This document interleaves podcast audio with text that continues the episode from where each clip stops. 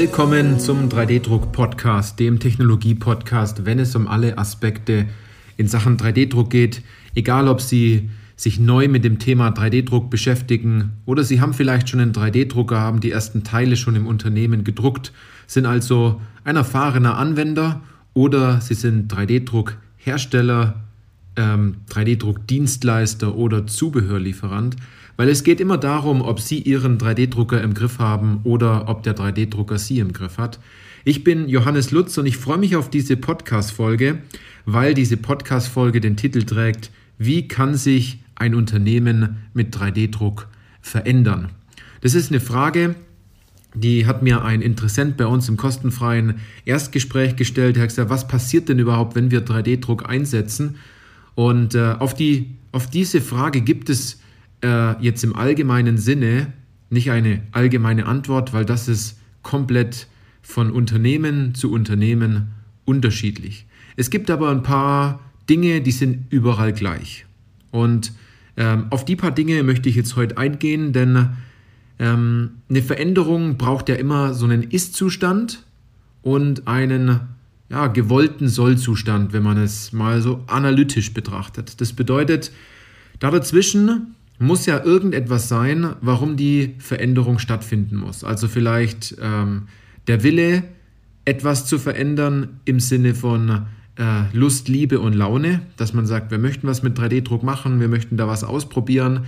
Ich kann Ihnen aber sagen, da kommt man dann nicht wirklich weit, wenn man nur ein bisschen was ausprobiert und nicht wirklich den Tatendrang hat, ein Problem zu lösen. Und das andere ist natürlich, wenn man im Unternehmen auf äh, einem übertriebenen Sinne gesagt einen Schmerz spürt. Und ähm, dieser Schmerz kommt meistens erst dann, wenn etwas nicht so läuft, wie wir es gewohnt sind. Es ist aber für viele ähm, nicht ganz klar, was dieser in Anführungszeichen Schmerz oder das, das Schiefgehen äh, oder das lange Warten etc. wirklich bedeutet. Denn äh, wenn wir in unserer Gewohnheit drin sind und man es sozusagen toleriert, dass man lange Zeit auf Bauteile warten muss, dass für bestimmte gefräste Bauteile oder mit anderem Verfahren hergestellte Bauteile, das Bauteil aus Blech gebogen oder aus Metall oder Kunststoff gegossen oder gespritzt werden, dass dadurch natürlich auch hohe Kosten entstehen, dass Ausfälle an den Maschinen vielleicht ganz normal sind, die immer wieder kommen und man glaubt, ähm, das könnte man nicht lösen, weil man sich denkt, gut, wir haben ja nicht die richtige Fertigungstechnologie. Im Grunde genommen ist es etwas für Sie wie so eine Blackbox, wo man sagt, äh, gut, es läuft ja, immer wieder kommen Fehler, die Fehler, die beheben wir so gut es geht, aber es kommen einfach immer wieder Probleme. Und äh, es sind nicht nur die Probleme, die kommen, weil etwas schief geht, sondern auch zum Beispiel belegte Maschinen.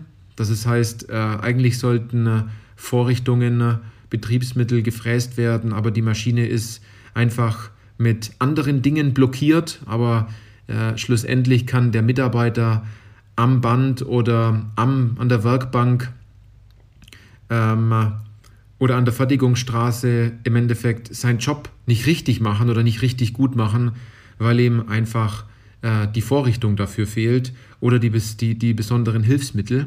Und dann noch ein weiterer Punkt ist, dass es vollkommen normal ist, dass es ein personengebundener Prozess ist, dass man vor der Fräsmaschine stehen muss und äh, man diesen, diesen Fräsvorgang ähm, ausführen muss, dass man das Ganze beobachten muss, dass man dort noch händisch dran ist. Und das sind alles Gewohnheiten, die sind normal für viele Unternehmen und die wissen einfach nicht, dass dies mit der additiven Fertigung oder wenn man noch tiefer geht mit einem einfachen 3D-Drucker, und das sage ich jetzt nicht ein Gerät, was 500 Euro kostet, äh, damit würde es vielleicht für den Beginn auch irgendwie funktionieren, aber ähm, wir sind hier in Deutschland und wir machen die Dinge schon professionell, weil wir natürlich für Fine German Engineering stehen. Also, am Anfang ist es immer äh, eine Ausgangslage und die ist oft nicht klar, weil natürlich Gewohnheiten dahinter stecken und äh, oft wird das noch toleriert. Und dann gibt es etwas, da äh, bringt jemand äh, etwas ins Rollen und sagt, hier mit 3D-Druck habe ich gehört, das geht besser. Und äh, man glaubt selbst noch nicht ganz genau dran, weil äh, man das ja selbst noch nie umgesetzt hat. Und das muss man manchmal mit Gewalt ein bisschen anschieben. Mit Gewalt im Sinne von, dass man äh, jemanden dazu natürlich bewegt, die additive Fertigung einzusetzen, damit derjenige auch spürt, das ist gar nicht so schlimm. Man muss davor keine Angst haben und äh, wenn das Bauteil kaputt geht, dann druckt man es neu aus und ähm, wenn es äh, in dem Fall versagt, das Bauteil, dann liegt es nicht daran, dass jetzt ähm, der Drucker einen, einen, einen, Fehler gemacht hat im, im ersten Fall, sondern ganz oft ist das Bauteil vielleicht total überdimensioniert oder total falsch belastet worden von der Kraft her oder es wurde einfach falsch designt oder falsch im Drucker positioniert. Ähm, es kann aber auch sein, dass sie das falsche Material verwendet haben. Das müsste man dann im Einzelfall, äh, wenn man sich die Anwendung anguckt, betrachten. Aber was kann jetzt dabei herauskommen? Und ich gebe Ihnen jetzt einfach mal durcheinander ein paar Ergebnisse aus der Beratung, die wir zusammen mit äh, den Unternehmen gemacht haben. Also wir haben im Endeffekt Vorschläge gemacht, wir haben den Prozess mitbegleitet, wir haben äh, Vorwände und Einwände genommen, bestimmte Themen anzugehen.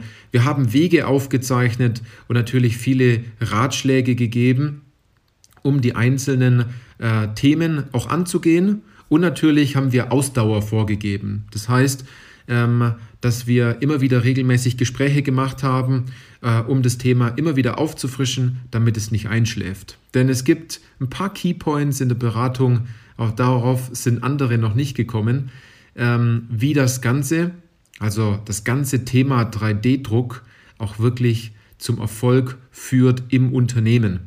Denn äh, es gibt einige Unternehmen, die haben mittlerweile einen 3D-Drucker. Aber die haben sich am Anfang viel versprochen, aber da kommt nicht viel dabei raus. Und es liegt nicht nur am 3D-Drucker, sondern auch ganz oft an demjenigen, der das Thema begleitet. Der kann aber oft nichts dafür, weil er natürlich von vielleicht den ein oder anderen Kollegen bestimmte Riegel vorgeschoben bekommt. Und im Grunde genommen ist der Anwender in dem Unternehmen für 3D-Druck natürlich auch jemand, der von dieser Technologie überzeugen muss und der diese Technologie auch im übertragenen Sinne in andere Abteilungen verkaufen muss, mit Vorteilen, mit Problemstellungen, die gelöst werden können. Und dabei scheitern sehr viele Unternehmen, denn man hat natürlich auch aus der Vergangenheit herausgefunden, es gibt ähm, Techniker, die sind halt einfach keine guten Verkäufer. Woher auch?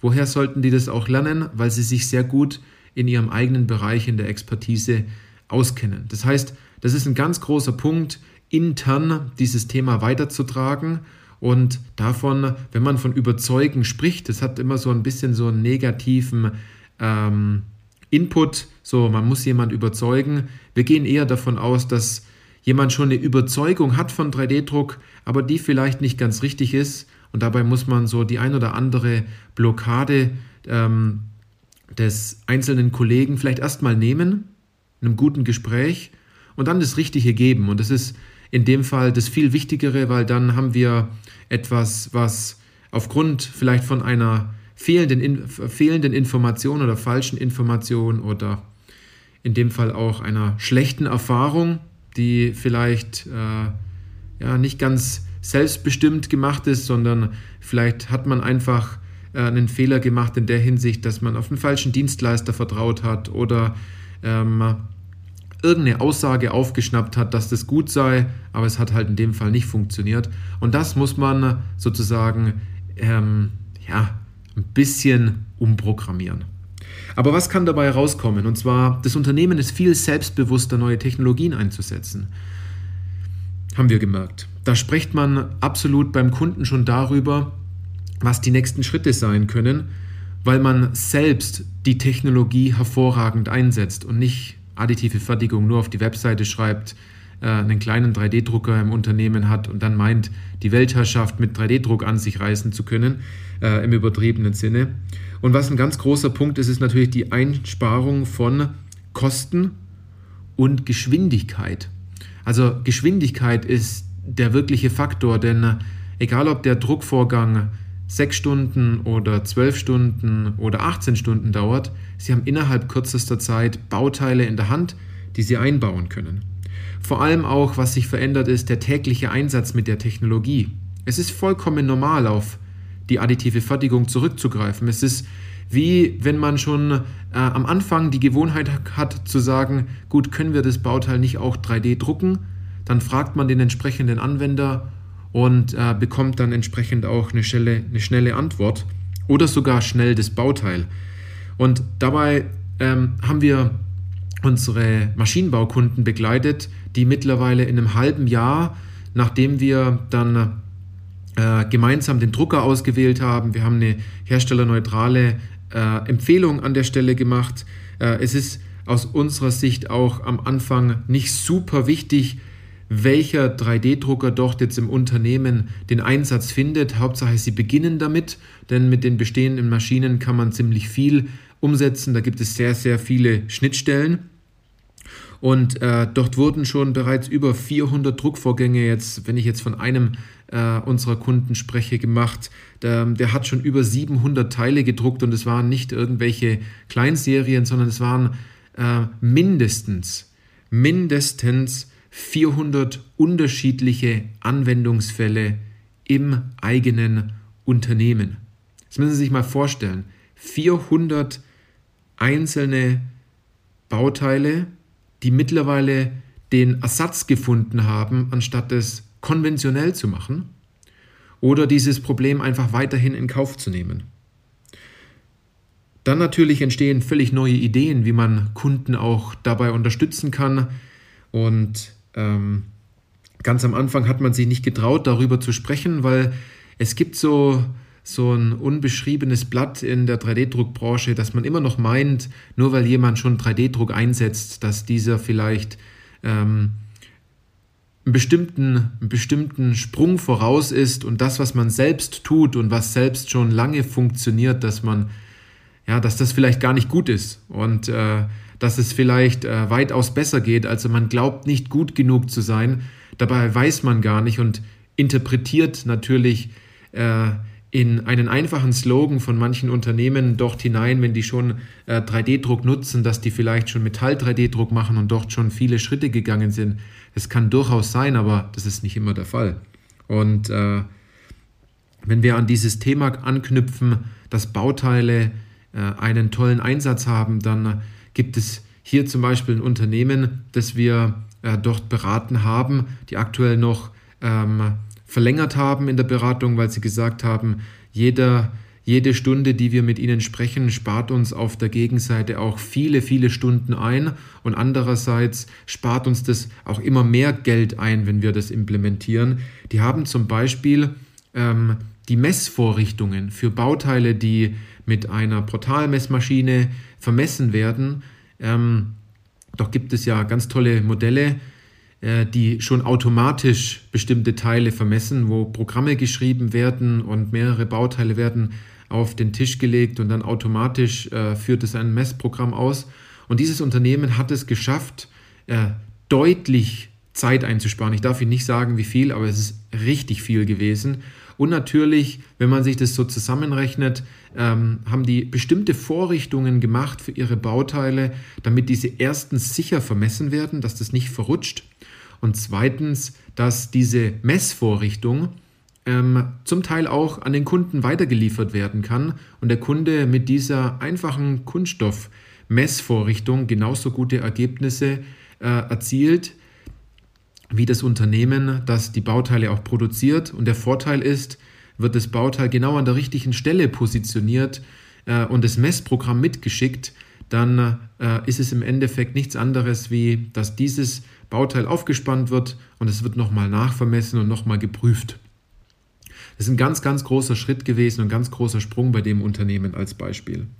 Und zudem entwickelt sich natürlich auch ganz viel, ähm, ganz viele neue Ideen in den Unternehmen, die man einfach genauer betrachten muss und wovon aber viele Dinge ähm, nicht gemacht werden oder Dinge auch gemacht werden und diese dann nicht funktionieren. Aber wichtig ist, es wird etwas gemacht und es ist viel einfacher, ähm, den 3D-Drucker im übertriebenen Sinne zu starten, das Bauteil herauszunehmen und zu sagen, gut, da muss ich nochmal was anpassen.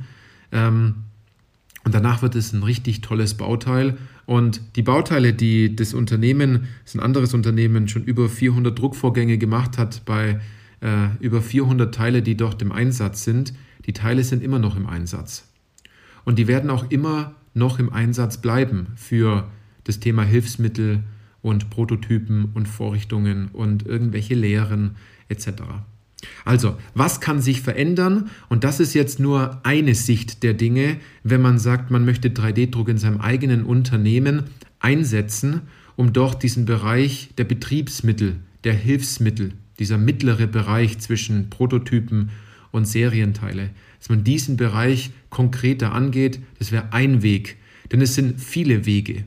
Allein schon der Weg, Prototypen äh, in der Hand zu halten, ist für viele Unternehmen noch etwas Neues. Oder sogar auch äh, zu sagen, wir gehen jetzt mit 3D-Druck in Serie und das im Endeffekt genau prüfen zu lassen, die ersten Schritte dort hinzugehen, äh, dass man danach auch eine vielleicht hoch individuelle Serienfertigung hat. Ähm, ja, man, man hört da genau zu, hoch individuelle äh, Serienfertigung, also dass jedes Bauteil ein Stück weit auch anders aussehen kann, weil es dem 3D-Drucker egal ist. Er macht es einfach. Also, das ist ein Punkt, der sich in einem Unternehmen mit 3D-Druck verändern kann. Es gibt sehr, sehr viele Wege, die, äh, die man mit 3D-Druck gehen kann. Und dadurch, weil es so viele Wege sind und man so viele Möglichkeiten hat, wenn man auch selbst zugibt, dass man eine Herausforderung hat, wie am Anfang der Podcast-Folge, dann tut man sich vielleicht auch schwer, den richtigen Weg zu finden, weil es so viele Wege gibt. Aber auch hier ist der erste Schritt der einfachste, indem man sagt, man beginnt jetzt. Und der schnellste könnte durchaus sein, wenn Sie auf eine Beratung zurückgreifen, wie von uns, von 3D-Industrie. Und äh, wenn Sie sagen, das sind jetzt Punkte gewesen, da finden Sie sich wieder. Sie möchten das auch gerne umsetzen, dass Sie in 2022 mehrere 3D-gedruckte Bauteile in Ihre Fertigung, äh, in Ihren Bereich äh, implementieren, dann kommen Sie zu uns ins kostenfreie Erstgespräch und wir schauen uns Ihre Situation an und im Nachgang, dann machen wir einen Schlachtplan und den setzen wir dann gemeinsam um und dann wird es für Sie ein Kinderspiel sein, die additive Fertigung im Unternehmen implementiert zu haben. Also, in diesem Sinne, danke fürs Zuhören und bis zur nächsten Podcast-Folge.